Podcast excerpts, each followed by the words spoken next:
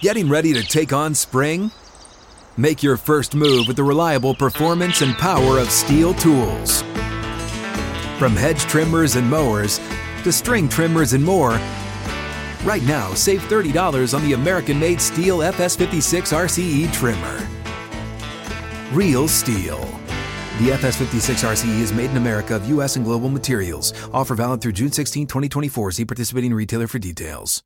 Live from the 6th and Peabody studio and across the Outkick network, this is Outkick 360 with Jonathan Hutton, Chad Withrow, and Paul Kuharsky. We're in a stretch of 27 straight days with football, and right in the heart of this is the World Series. Here we go. Outkick 360, hour number two, underway across the Outkick Network, live from 6th and Peabody with Yeehaw Beer and Ole Smoky Moonshine. The entire crew is here, and we're joined every week at this time. Michael McKenry joins us, former MLB catcher uh, for the Pirates, Rockies, Cardinals, Red Sox. I think I got them all. Uh, locally here uh, in the, the, Nashville area, down in Murfreesboro, uh, played for the Middle Tennessee State Blue Raiders, and uh, now he's in broadcasting. Mike, how you doing, man? I'm good. Thanks for the introduction, and you nailed it. Okay. Very nice. Proud of you. I didn't know if there was. I didn't know if there was like a brief stay somewhere, like right before you got traded again or whatever. But you know, I wanted to be accurate with it. Yeah, it was great. I did play for five teams in one year. That was interesting. 2015 or 16, excuse me. Crazy. So. What's Sorry. the what's the closest you got to to winning? Like the the the, the massive victory the massive victory. I mean, that's how I retired. I was in AAA and we won the AAA national championship. And I was always told you're only as good as your last game. That's right. So that was a cool way to end it. I was really the grandpa on the team. I called it the Mickey Mouse Club. Uh, I, I, had all these opt outs. I thought about leaving, and I just love the guys. I, I became more of a, I guess, a mentor to leadership. So that was winning for me. But probably the coolest season I ever had was in high school. 48 and 1. I know that sounds weird being a major leaguer you know, getting to the pinnacle. Never really had anything getting to the World Series except the 2013 blackout game in Pittsburgh. They showed up, they blacked it out, standing room only, 48,000 people in the rotunda. It was unreal. If you haven't seen it, I, I beg you, urge you to go look at it on YouTube. It is an amazing game. 20 years of losing, and then they showed up, and that's that's the way the city is. It's the way Nashville's been. If you win, fans show up, and that's what makes it special. It doesn't matter where you're at, or it's the family aspect. And those are the three huge memories I have. You're wearing a Drop and Hick t shirt. Is that the name of a place, or is that what you're urging your town to do? I guess a little bit of both, but it's hockey season. They don't they don't know anything about Hick unless that hockey stick's made of it. So absolutely, right now in Pittsburgh, they're not even thinking of that. But it's Old Hickory, um, Old Hickory Bat Company. I've been with them since I got drafted. They're very loyal, great people, Tennessee, and that's why I wore it. They sent it to me today, and I was like, dropping Hick. I love it. Bring so it on. Bring it on. We'll rep it. Uh, Michael McKenry with us, the Fort McHenry on Twitter. Um, big chance here for Bryce Harper. We know the storylines here, and now he's got a chance to win it. Uh, and the tear he's been on through the postseason. Put it, explain now the game plan for Houston pitching him with the hot streak that he's on, and maybe you know the normal game plan heats up even a bit more based on just how accurate he's been swinging the bat. I think the crazy thing for me, Hud, is how crazy he's been all year long. This is from Baseball Savant. It kind of shows they can't figure him out. They're not necessarily just throwing it right down the middle. You know, he's an inside out approach guy. So what that means is he's going to work so far inside the ball that he usually runs out of bat away. That's not been happening this year. He's crushing the ball opposite field. You see all those balls that they're trying to get it out there. So he runs out of bat but he's not running out of bat. As good as he is staying inside of it, I used to say this guy can stay inside a bullet, and you can get him out of way if it's running away from him. Now his approach has changed. He's grown up. He's 30 years old. He was the phenom, the prodigal son of baseball. Sports Illustrated, New York Times, everywhere at 15. He's lived up to it. I mean, the owner literally hugged him and said, I don't think I paid you enough. I underpaid you, Bryce. And that's true. If you look at his analytics, put it all together, his value has been remarkable. And let's not forget, UCL tear, wrist surgery, leadership, and he's playing like he's eight years old in Little League. It's so fun to watch. I've seen this guy grow up from the, the little kid that had a little too much uh, ego, took some humble pie, and then really has become something really special and could potentially be the face of baseball moving forward because he has that type of personality. Let's stick with the Phillies. A guy I've always enjoyed watching is JT Real Realmuto. And uh, you played catcher in the major leagues, Michael. Would you say that his athletic ability and ability to steal bases may be a little bit different from yours in your playing days? What does that mean? I'm just Do I asking. not the like question. I'm built for speed? I, I didn't want to infer anything. I'm It just simply Chad's asking honest. the question. Is is, Yeah, absolutely. is he built a little bit different than you in terms of athleticism? Yes, let's just say he'd be running the out route down the field, catching the ball with the 38 inch vertical, showing out the combine. I'm the guy that just needs to get under the bench press. So I, I get you there. And the reality of it is, is he's changing the game behind the plate. I think he's done a remarkable job of going from a negative 25 with run value with receiving to one of the best receivers in the game. He's one of the best blockers in the game. He is the best thrower. And oh yeah, let's just throw out he has an inside the park home run in the postseason, and he stole 20 bags, hit 20 homers. Last person that did that was one of my all-time favorites, Pudge Rodriguez. It's special what he's doing. I love that he gets to be able to highlight it. He does it year in, year out, with all the offensive numbers going down, especially at premium positions. This guy has gotten better and better and better, and he's still in his prime. What? Um, how how the Astros construct a bullpen that's all right-handed, and how how does that work so well for him? I heard through the very brief series that I got to watch against the Yankees that all these righties are, are simply really good against lefties. Is is it that simple? Yeah, it's actually something that I wish they would have found out sooner. My career would have been a little bit better because I used to pitch hit against every lefty. I was a career like 200 hitter against most lefties. If they didn't throw hard, I had a hard time with it. Now the numbers tell the story. So you look at this right here. This is you know in the postseason, but these guys have been good year after year after year. They've thought outside the box. They've really been creative, and they've enhanced each guy. I mean, Verlander's a great example. That guy on the screen, Pressly, has been absolutely dominant, but he's a great example of a guy that gets lefties out. The curveball is an incredible pitch, gets underneath that barrel below the zone to lefties, and they have a hard time hitting it. So sometimes these lefties are coming up, it's better that they're seeing a righty that's balls breaking into him. Just talked about Harper. Lefty right now, he's going to throw it out away from him with the breaking ball, everything else. The righty can cut him off with that inside out approach. So you kind of look at the matchups. Who's going to maybe match up here? What are you looking for? If you're looking for a ground ball, you may do something a little bit different. But when they changed the rule to you have to get three outs or face three hitters, that changed the game. They had to look at it different, and that's really helped Houston in this scenario. Did they did they figure that out after they had good righties and say, "Hey, we could survive this," or or did it go the the other way? Like um, we we can let's get righties, we can make it work with righties, and value lefties are maybe overvalued. I mean, you, you've been around professional sports long enough. You know they pat themselves on the back that they were on the forefront.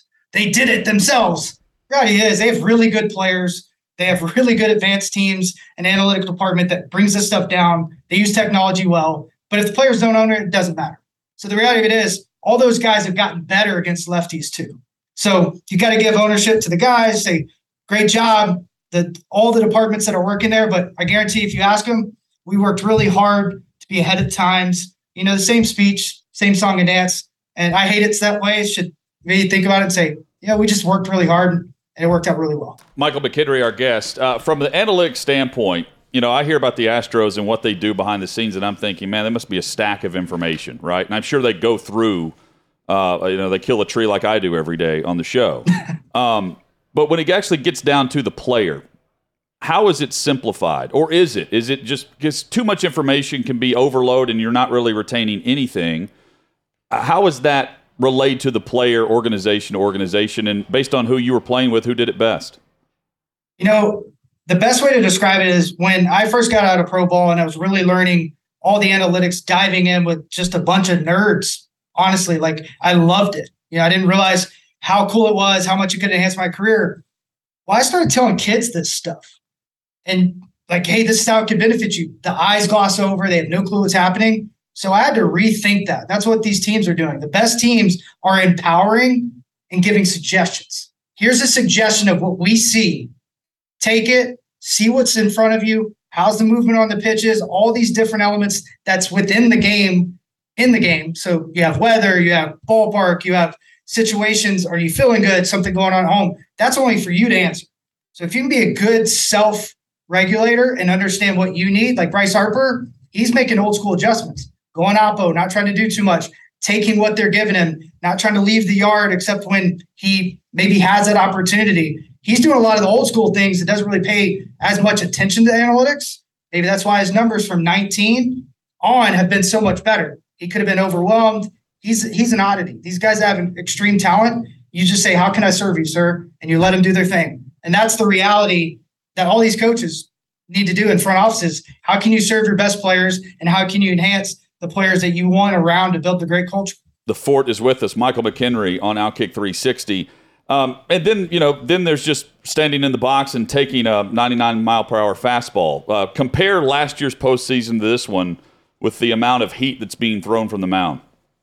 I mean, where does it stop? Is the reality for me. I mean, you you can go on Twitter right now, and they they, they call it hitting Twitter, pitching Twitter.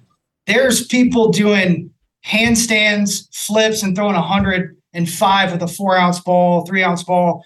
They're training for velocity. Velocity gets you in the door. It's like it's like trying to get the the pretty girl at school to see you. You know, you get all done up, you look good, whatnot. She doesn't know you're a complete jerk, and you have no chance sticking this out. But you just went in the door. That's what velocity's become. Now we're starting to see more pitchability. Wainwright just signing back is a great example. One of the best guys on the planet in baseball.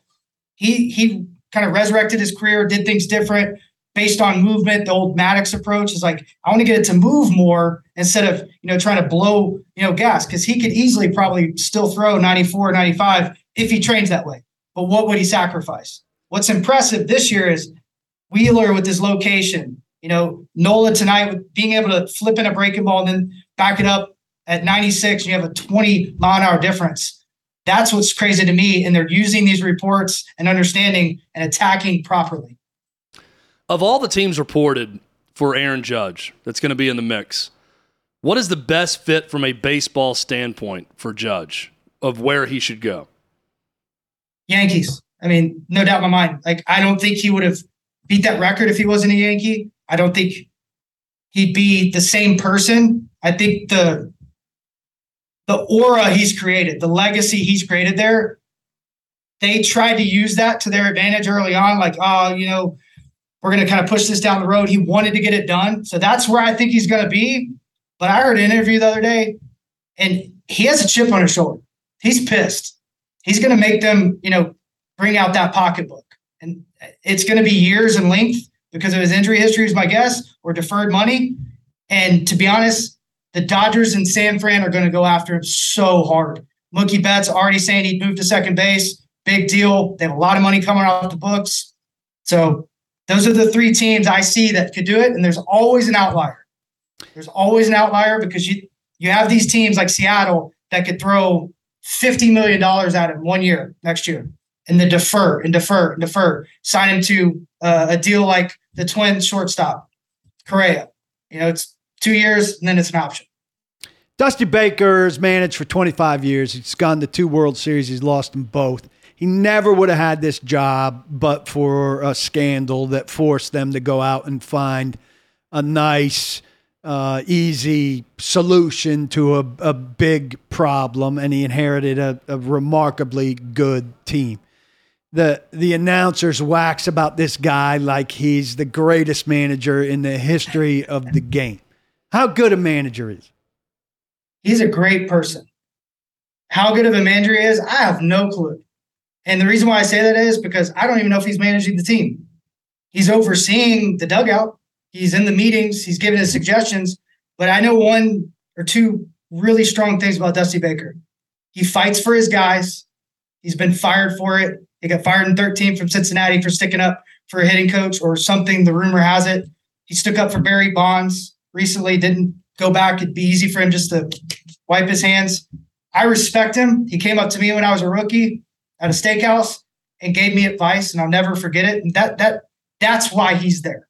He's there the same way Bochy just went to Texas. He's there as a staple, a face, and like you just said, Paul, the reality of like it's the best solution right now and he gives the old school take. I think that balance is so important. Old school, new school, let's mix it. They already had the new school. They got in trouble with it. Now they bring in the old school, a guy that's liked around the league and that will fight for his guys. If you saw him dance too, that probably made his pay go up at least. Why does he wear the gloves? Do we know? Is it like a Howie Mandel thing? Have you noticed he wears the black surgical gloves during games? Is this a COVID fear thing? What what happened with that? Do you have any idea? I, I, no, I, I, used to love the wristbands. Now, now, now, now it's like yeah. maybe it's a good luck charm. I'm not sure. He just hasn't taken it off. He looks but like man, a food like prep worker, like, yeah. like, when he's playing when he's managing the team. Like he's putting yeah, this down. Like like he's going to put his hands gloves. in some pulled pork. He makes a guy and, a sandwich. turn up for something. That's how that's how nice a guy is, Chad. He makes guys yeah, sandwiches I, on I just, demand. I saw them. Like, is it a germaphobe thing? I, I but I feel like it started recently, so I'm not sure. But maybe I'm the only one thinking that when I see him. But I, I thought you may know, being an inside baseball guy. Apparently not. Well, Chad, maybe we can get some stuff together, send him some gloves and some pulled pork with some barbecue sauce, yeah. and and say, hey, like just just want to give you a heads up. Tennessee's got really good barbecue. I'll take it to him. Maybe you should play with this. Text someone that, that you've played with that's in the Astros organization, and please come back with an answer next week for us on why why the gloves with Dusty Baker. I'd love to know. All right, I'll reach out to somebody. I'll see if I can find out that that is different. I almost don't notice it anymore because he's literally been doing it for two years, huh? Huh. Michael McKenry, our guest. Um, who's the the outside difference maker, X factor in this series? The middle relief for Philadelphia is the X factor. And the reason I say that is they've been riding a high. I mean, a really, really strong high. And I don't know how long they can withstand it. There's been some adjustments with Alvarado. Robinson's back. He got to close that game the other day. That, that was a huge, huge blessing for Philadelphia. But those are the things. And I'm going to go back to Philadelphia because I think Houston's just a better team all around. They don't look like they have a lot of holes. And if they start out hot, it's really tough to stop them. But if you look around Bryce Harper, we just saw with the Yankees. If those guys don't hit around him and don't don't bring some pressure, Harper's going to get nothing, absolutely nothing to hit. They're going to let him take his walk, and the Astros may do it a different way than most because they've kind of been able to game plan a little bit longer than other teams. So we'll see. I'm, I'm excited to see this series. I'm excited to see Harper get on the big stage again and see what happens. You think this is a, a great series, or do you think it's a short one? It's going to be unpredictable, in my, in my opinion, because of how how Phillies come together. They they always said that city just went off, and, and I forgot when they were in the playoffs and how good they were when I was playing with with Lee and Hamels and and all those guys, and they were they were dominant. And the city what were like just absolutely enthralled with the baseball in that city. They loved it. I didn't even know the Eagles existed at the time. It's that reality that when you get that much backing, I don't think you can bet on them. I mean, they were the team I didn't think would make the playoffs. Then they got past a lot of different things to shut down Wheeler in the last six weeks of the season to make sure he was going to be okay, caring for the human first. Remarkable. And they keep saying, we're like a summer ball team, like 16 year old summer ball team, chasing girls, and playing doubleheaders. That's literally what they're doing every single day. And it's hard to bet against a team like that. It doesn't matter how good the other team is. That team aspect's important in the playoffs. We'll be right in the middle of the series when you join us next week, man. Always great to have you on. Great perspective. Thank you for the time, and uh, look forward to seeing the first pitch tomorrow. Thanks. Absolutely. Thank you, guys. God bless. Yeah, man. Yeah, there's Michael McKenry, uh, great friend of the show and, and great guest there with all the info. F- follow him on Twitter at the Fort McHenry. Another great guest is is up next. Armando Salguero of Outkick.com. We switch gears. We'll preview the NFL slate of games for Week Eight. That's next on Outkick 360. Get ready for the greatest roast of all time the Roast of Tom Brady, a Netflix live event happening May 5th hosted by Kevin Hart. The seven time world champion gets his cleats held to the fire by famous friends and frenemies on an unforgettable night where everything is fair game. Tune in on May 5th at 5 p.m. Pacific time for the Roast of Tom Brady, live only on Netflix. Let's get right to the NFL discussion. Armando Salguero with us on Outkick 360 from Sixth and Peabody here in Nashville with Yeehaw Beer and Ole Smoky Moonshine. The backdrop for Armando this week, Indianapolis, where we have the Carson Wentz Bowl, but no one's playing in this one. Ryan Wentz, they're out. Got the backups in. Armando, how are you, man? I'm doing great. Yeah, I, I put that there uh, in honor of uh, one of our earlier in the day shows, the morning show with Dakich. yes, yes. Uh, so yeah, because he loves Indy uh, and the way that Indy is covered by the media in Indy. Yes. Oh, and he also loved him some Matt Ryan seven days ago. Not anymore. Not anymore. Not um, no. Bill Cowher recently said that October is is separation month for coaching staffs. The better coaching staffs figure things out after the first month of the season, and October is where you start to show your positioning, so to speak. So as you look at some of these teams, Armando, with three or we can go four wins, but three and four, whatever the record might be, right around 500, and that's the entire league practically. Uh, I'm thinking about Lafleur, Bowles, Shanahan, McVay. Who are you pointing to as the coach that's going to figure it out in a gray area mess that is the NFL standings right now? Yeah, in that regard, Pete Carroll was a little bit late because uh, Pete Carroll, sorry, um, you know, Cowher was a little Cowher, bit late yes. because Pete Carroll was a month early. Yeah. He he had obviously a good slash great draft, and he had an underwhelming quarterback situation and somehow they have turned that into the best team in the AFC in the NFC West. Who saw that coming? And that happened right out of the gate. And I don't think they're going to fall back. I think they may get better because of their young guys.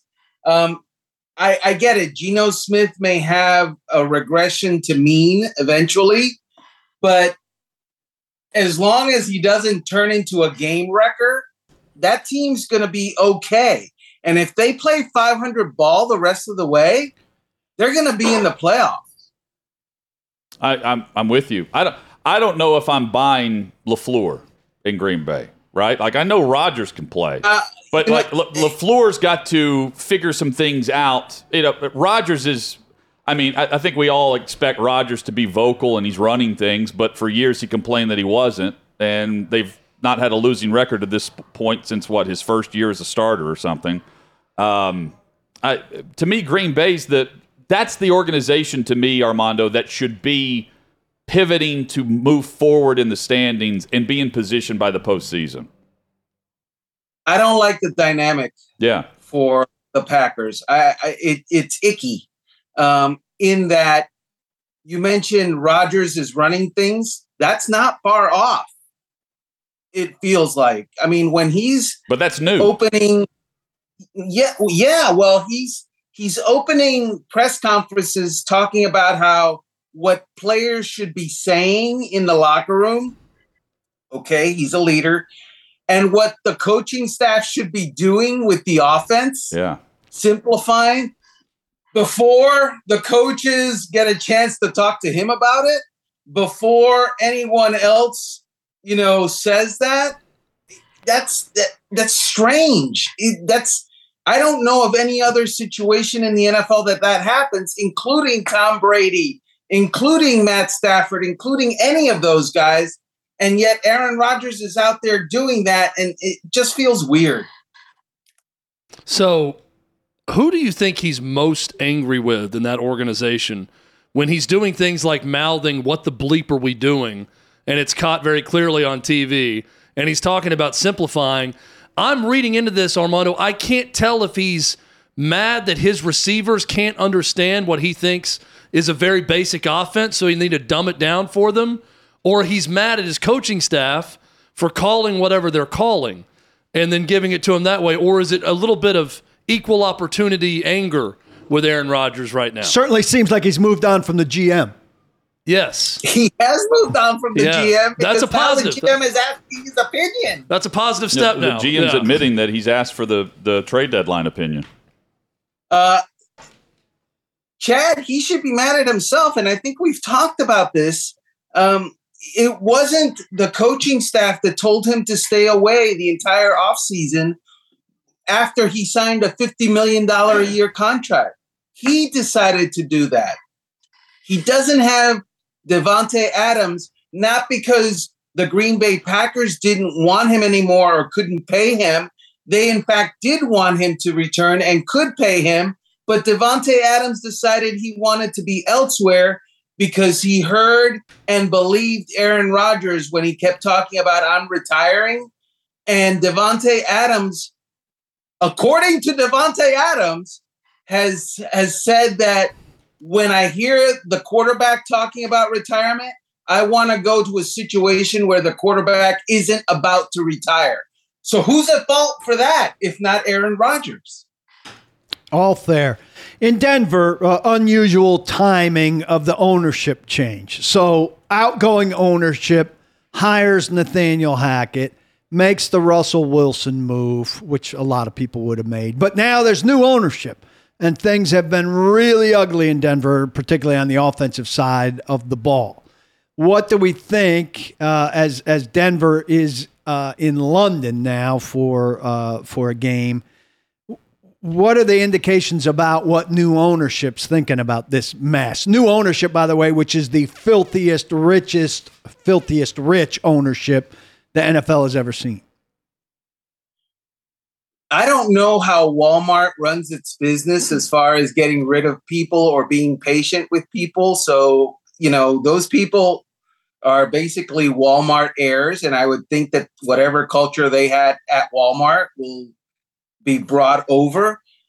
Having said that, today, George Paton, the general manager, and admittedly, the guy that made all these decisions, Paul, uh, including hiring Nathaniel Hackett, including giving Russell Wilson a $245 million contract before he saw him play for the Broncos, he said that Hackett is here to stay.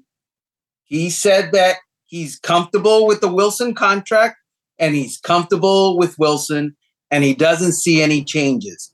That runs counter to the rumors that everybody has been hearing about if they lose in London to the Jacksonville Jaguars, there's going to be change afoot. Hackett may go. Uh, you know, I don't know that what they can do with Wilson because he's going to stay, and they they're not going to bench him. So everything that you hear about them having players on the trade block, about them possibly being sellers at the trade deadline.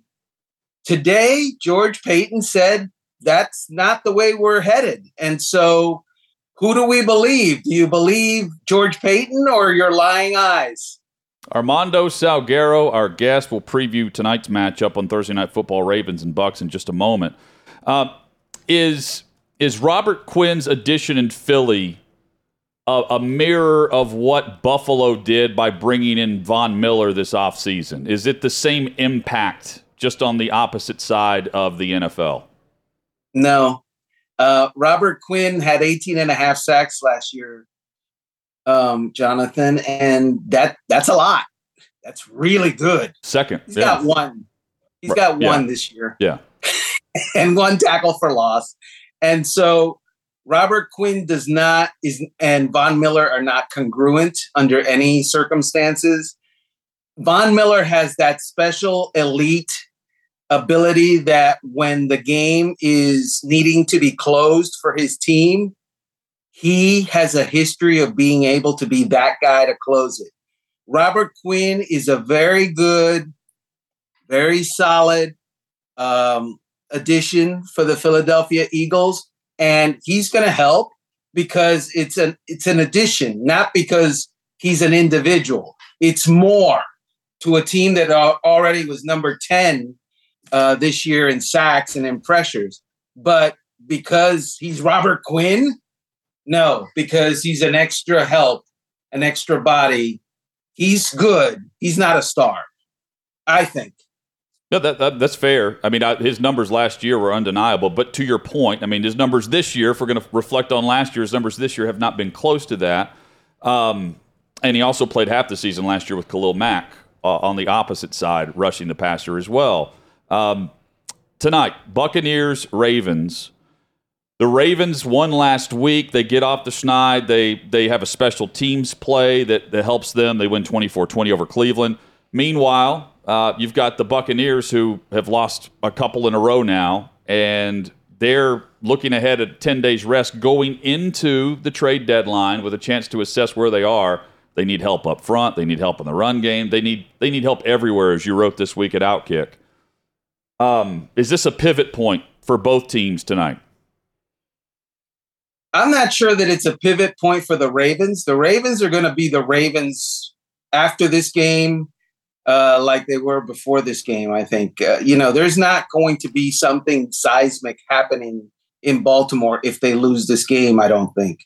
If something uh, like a loss, in fact, if a loss happens in Tampa Bay tonight, and they have ten days between now and their next game and say for example their offense is once again um, you know uh, uh, uh, ineffective and once again i mean the the idea that tom brady has scored three was it three points last week and, and they got one touchdown in two weeks Yeah, one touchdown in 25 possessions. Unbelievable. That's okay insane. and he- And they have yet to And- score a touchdown in the first quarter all year. Correct. Who does that? Who's responsible for that? I would say the the guy that's scripting the plays is is responsible for that, and that's where you know Bruce Arians is still there, and Yep. they've got Tom Moore in the background as well, and both of them have have been offensive gurus in the in their time, and so I'm wondering if that might lead to some some adjustment. I don't think they're going to have any firings, but adjustments are are in the in the offing if they lose. And by the way, Tom Brady hasn't lost three games in a row in 20 years. If so, if this happens, this is not a small thing. Sound the alarm. And their defense is not playing like it like predicted either. That's not the backbone of the team anymore. You know, they're allowing big runs and that's what Baltimore does well here and Tampa can't run it. So, we'll we'll see where the X factor uh, is tonight. Uh, throughout the the rest of the the big games though, um, the Bills they're back off a bye. Green Bay's there on Sunday night. It's been a while since we've seen Rodgers uh, face a, a, a point spread quite like this, where I think it's 11 or 12. Paul, you said like 12 and a half earlier in the week. Meanwhile, the Bills come off the bye week. They uh, certainly come in healthy with this game, and they've got Josh Allen dealing. The, the, the Packers can be in the same boat as the Buccaneers here as we go into week nine, where they've lost several in a row. Right. And I think that Aaron Rodgers said it when he said, This is a game we might get exposed. Um, yeah. And he said, Yes, maybe this correct. is just what we need. And I'm thinking, man, No, nobody it's- needs that. It's not. if that's what you need, that's bad need. Okay, that's that's terrible. The Bills are getting better. They're getting healthier. Um, Tre'Davious White eventually will be uh, starting at cornerback for them, and he is not a good cornerback. He's an elite cornerback, and he hasn't played all year. And now he's practicing and started practicing last week and has been practicing this week. They're going to get better. The only game that they lost this year is a game where the entire secondary was out. not yeah, not yeah. two guys, not the, entire all four guys were out. They brought up the practice squad. They the pulled them up like like AAA in that game because everyone was out. It- it's amazing. And obviously they lost in Miami. Good on the Dolphins, but I don't get the feeling that unless they face that kind of situation, they're not going to be losing to teams like you know New England and and and the Jets and even the Dolphins, uh, barring injuries. How do you think it plays out at quarterback in New England? they're going to be drafting someone um, pretty soon.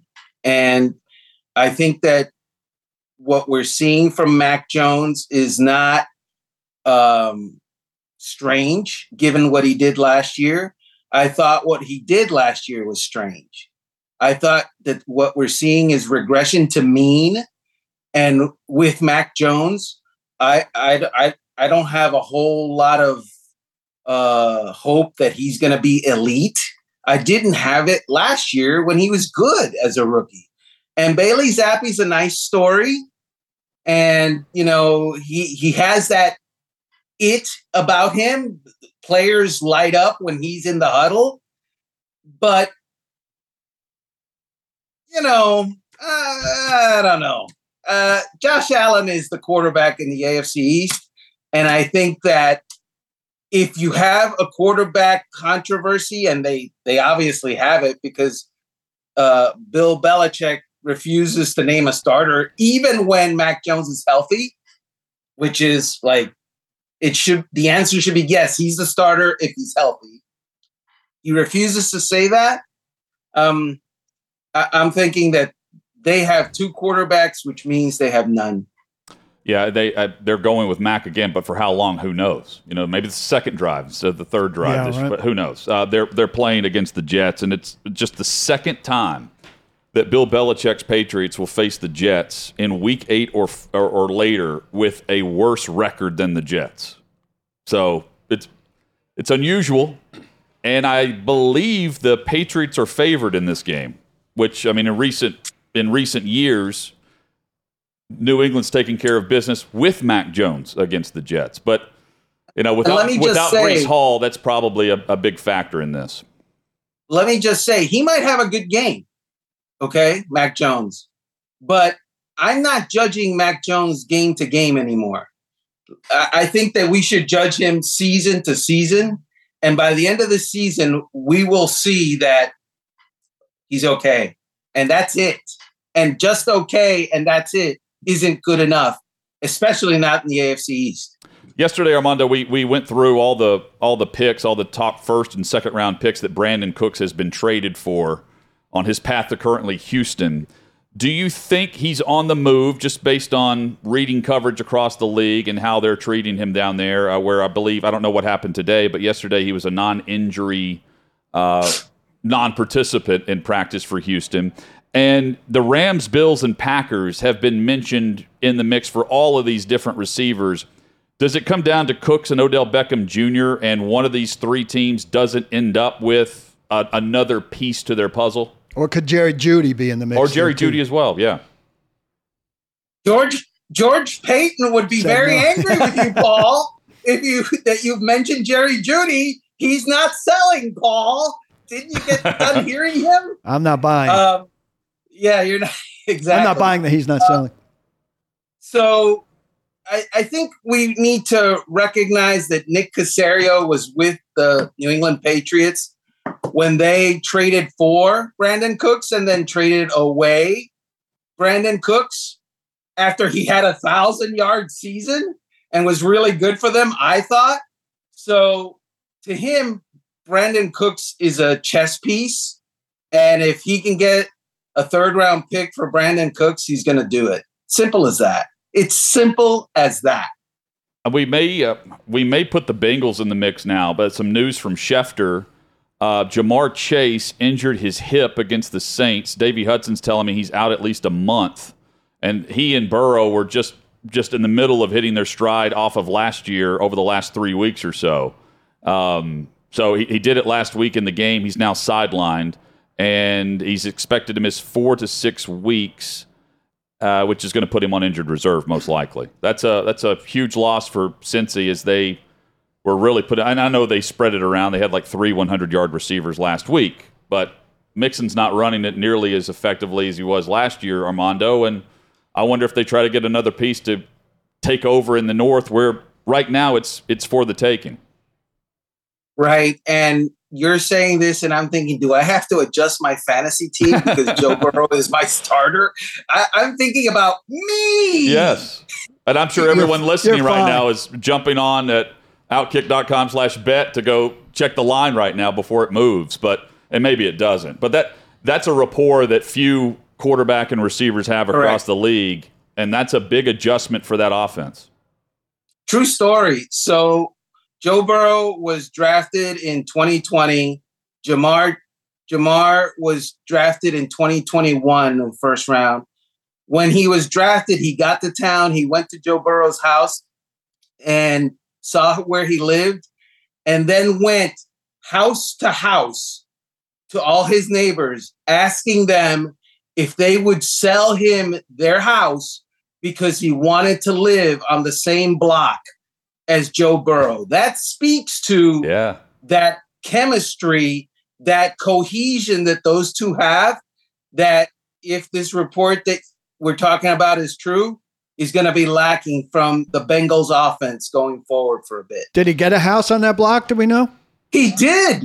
That's awesome. He did, dude. If if Ja'Marr Chase, Uh, if he goes and he knocks on your door and he says, "I want to buy your house," and you say, "I'm not selling," and he goes, "I really want to buy your house," there's there's going to be a good reason for you to sell him your house. I I think it's a good a good idea just to have that number in your head in case that happens. If someone comes to your house and says, "I really want to buy this house," have your number in your Oh, I mind and have just a- say, "All right, it'll be this number." And then if they say yes, all right, well, we'll get the moving trucks out, we'll get the paperwork done, and I'll be out of here in the next couple of weeks. Armando, I have a number in my head that I use when I get those random real estate companies that call me, but they haven't said yes to it yet. well, do you live next to like you know Ryan Tannehill's house or no, something like that? I do live uh, around the corner from a good comedian who's well known, but I don't think anybody close wants to to, all live. the ex Titans. I don't. Yeah, I don't think anybody he wants to live next to Nate Bargatze that badly. Armando, uh, next Fair. week, can your backdrop please be the the block where they where they live? Yeah, that'd be great. That'd be awesome. A little Google map back there. hey man, uh, enjoy the the games. Uh, I- I'm intrigued with the storylines of tonight, even if it's terrible. You know, it's it's reality TV at its finest with everything going on with Brady, and then now the Ravens with the same record as the Bengals. The Bengals without Chase. It's a chance to pick up a game here. Thank you, man. We'll be reading your work at Outkick. Thanks. Thank you. Armando Salguero, one of our favorite guests of the week. He's the man. always crushes it. Great job. More uh, NFL news and notes, trade deadline rumors and reports. That's next on Outkick 360.